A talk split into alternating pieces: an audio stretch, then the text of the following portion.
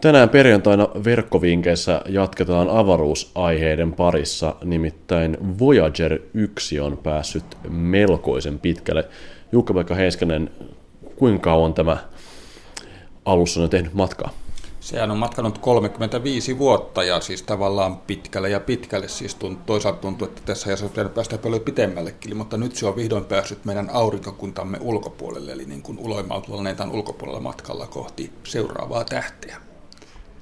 Ja kuten vanhoihin kunnon avaruusjuttuihin kuuluu, niin siellä on sitten kulttuurimateriaalia myöskin mukana, eli musiikkia ja sitten puheita. Chuck Berry muun muassa. Kyllä, siellähän on tällainen niin kutsuttu kultainen levy mukana, jonka on tarkoitus viedä, jos jotkut avaruusolennot joskus ottavat vastaan tämän Voyagerin, niin siellä on kultaan kaiverretty vinyylilevy tavallaan, joka, tota, johon on tallennettu ääniä maasta, musiikkia, juuri Chuck Berryä tai Beatlesia ja klassista musiikkia, sitten tervehdyksiä eri maankielillä ja kaaviokuvia ihmisten rakenteista ja tämmöistä ETlle tutkittavaksi.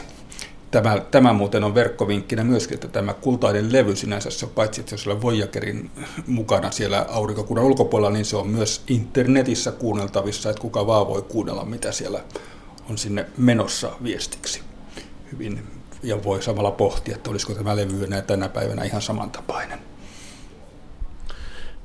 Voyagerin iästä, siis 35 vuotta sitten lähti liikkeelle, kertoo ehkä sekin, että sen muisti on, on aika pieni nykymittakaavassa.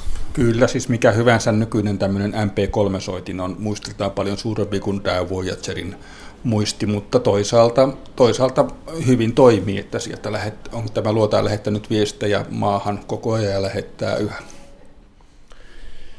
Ja sitten mennään urheilumaailmaan. Tässä on viime viikkoina päät kolisseet ja siitä keskustelua syntynyt, että mikä nyt sitten urheiluun kuuluu, mutta amerikkalainen jalkapallo on aika kova kontaktilaji ja siitä on nyt pidemmän aikavälin tutkimusta olemasta, että se käy vähän niin kuin kopan päälle. Kyllä on tutkittu tosiaan näitä varsinkin ammattilaistasolla pelaavia amerikkalaisen jalkapallon pelaajia, jotka saavat todella kovia tärskyjä koko ajan ja huomattu, että asia on todellakin vaikutusta ja se on todellakin ei mitään pientä vaikutusta, vaan esimerkiksi näillä pelaajilla on huomattavasti suurempi riski kuolla Alzheimerin tautiin kuin muilla. Tämä tutkimustulos on nyt saatu. Ja nimenomaan pitkällä aikavälillä. Urheilijat ovat tietysti yksilöitä ja tekevät omia ratkaisujaan ja aika hauska pieni nettijuttu on ollut hirveän liittyvä tutkimustieto.